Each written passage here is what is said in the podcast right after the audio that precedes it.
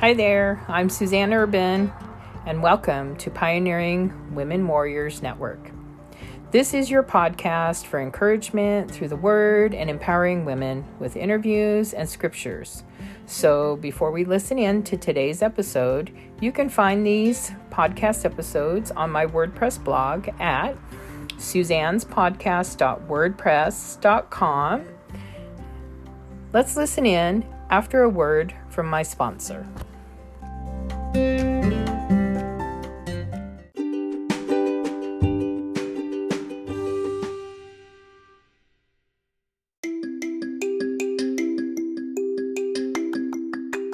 Genesis 33. Then Jacob looked up and saw Esau coming with his 400 men. So he divided the children among Leah, Rachel, and his two servant wives. He put the servant wives and their children at the front, Leah and her children next, and Rachel and Joseph last. Then Jacob went on ahead. As he approached his brother, he bowed to the ground seven times before him. Then Esau ran to meet him and embraced him, threw his arms around his neck and kissed him, and they both wept. Then Esau looked at the women and children and asked, Who are these people with you? These are the children God has graciously given to me, your servant. Jacob replied. Then the servant wives came forward with their children and bowed before him. Next came Leah with her children, and they bowed before him. Finally, Joseph and Rachel came forward and bowed before him. And what were all the flocks and herds I met as I came? Esau asked. Jacob replied, They are a gift, my lord, to ensure your friendship. My brother, I have plenty, Esau answered. Keep what you have for yourself. But Jacob insisted, No, if I have found favor with you, please accept this gift from me and what a relief to see your friendly smile. It is like seeing the face of God. Please take this gift I have brought you. For God has been very gracious to me. I have more than enough, and because Jacob insisted, Esau finally accepted the gift. Well, Esau said, Let's be going. I will lead the way. But Jacob replied, you can see, my lord, that some of the children are very young, and the flocks and herds have their young too. if they are driven too hard, even for one day, all the animals could die. Please, my lord, go ahead of your servant. We will follow slowly at a pace that is comfortable for the livestock and the children. I will meet you at Seir. All right, Esau said but at least let me assign some of my men to guide and protect you. Jacob responded, That's not necessary. It's enough that you've received me warmly, my lord. So Esau turned around and started back to Seir that same day. Jacob, on the other hand, traveled on to Succoth. There he built himself a house and made shelters for his livestock. That is why the place is named Succoth which means shelters. Later, having traveled all the way from Paddan Aram, Jacob arrived safely at the town of Shechem in the land of Canaan. There, he set up camp outside the town. Jacob bought the plot of land where he camped from the family of Hamor, the father of Shechem, for a hundred pieces of silver. And there he built an altar and named it El Elohe Israel.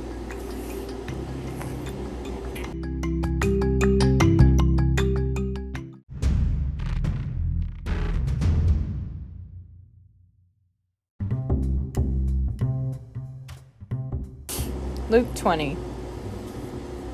One day, as Jesus was teaching the people and preaching the good news in the temple, the leading priests the teachers of religious law and the elders came up to him.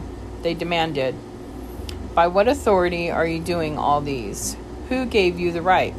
Let me ask you a question first, he replied. Did John's authority to baptize come from heaven, or was it merely human? They talked it over among themselves. If we say it was from heaven, he will ask why we didn't believe John. But if we say it was merely human, the people will stone us because they are convinced John was a prophet. So they finally replied that they didn't know. And Jesus responded, Then I won't tell you by what authority I do these things. Now Jesus turned to the people again and told them this story. A man planted a vineyard, leased it to tenant farmers, and moved to another country to live for several years. At the time of the grape harvest, he sent one of his servants to collect his share of the crop. But the farmers attacked the servant, beat him up, and sent him back empty handed. So the owner sent another servant, but they also insulted him, beat him up, and sent him away empty handed. A third man was sent, and they wounded him and chased him away. What will I do? the owner asked himself. I know, I'll send my cherished son. Surely they will respect him. But when the tenant farmers saw his son, they said to each other, Here comes the heir to this estate. Let's kill him and get the estate for ourselves. So they dragged him out of the vineyard and murdered him. What do you suppose the owner of the vineyard will do to them? Jesus asked. I'll tell you. He will come and kill those farmers and lease the vineyard to others. How terrible that such a thing should ever happen, his listeners protested. Jesus looked at them and said, Then what does this scripture mean? The stone that the builders rejected has now become the cornerstone. Everyone who stumbles over that stone will be broken to pieces, and it will crush anyone it falls on. The teachers of religious law and the leading priests wanted to arrest Jesus immediately because they realized he was telling the story against them. They were the wicked farmers but they were afraid of the people's reaction.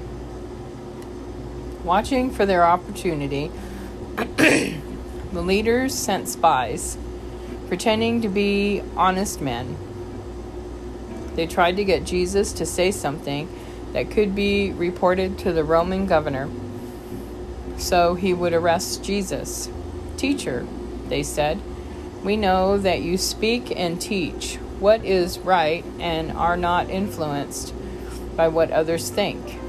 You teach the way of God truthfully. Now tell us is it right for us to pay taxes to Caesar or not?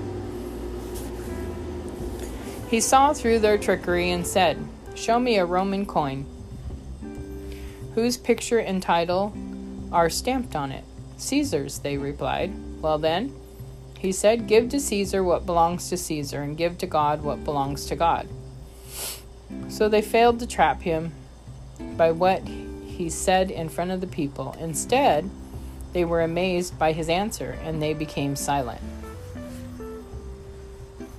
Then Jesus was approached by some Sadducees, religious leaders who say there is no resurrection from the dead.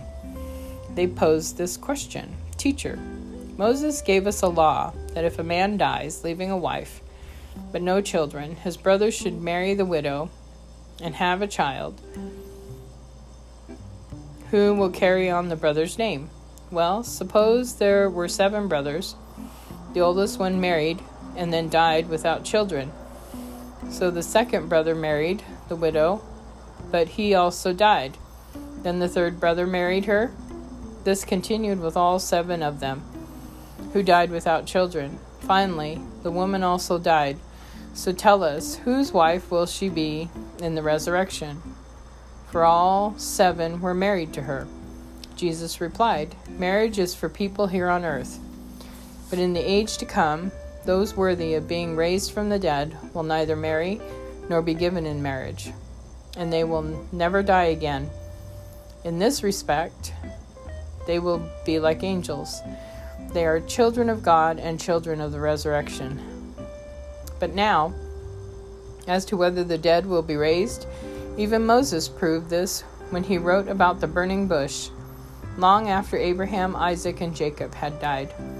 He referred to the Lord as the God of Abraham, the God of Isaac, and the God of Jacob. So he is the God of the living, not the dead. For they for they are alive to him. Well said, teacher, remarked one of the teachers of religious law who were standing there, and then no one dared to ask him any more questions.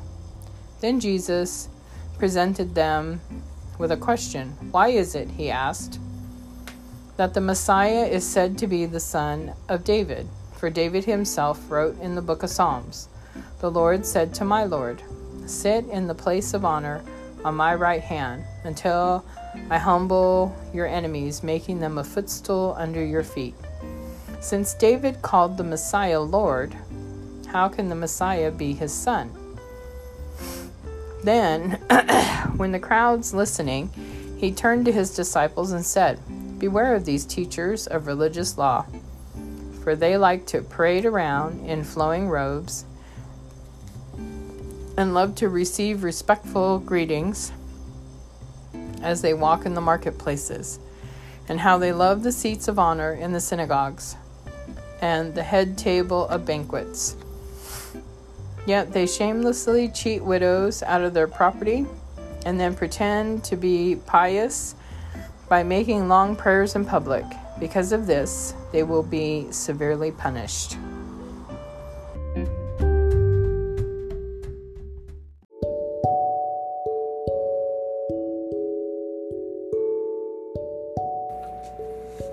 Thank you for tuning in today, and we shall see you tomorrow.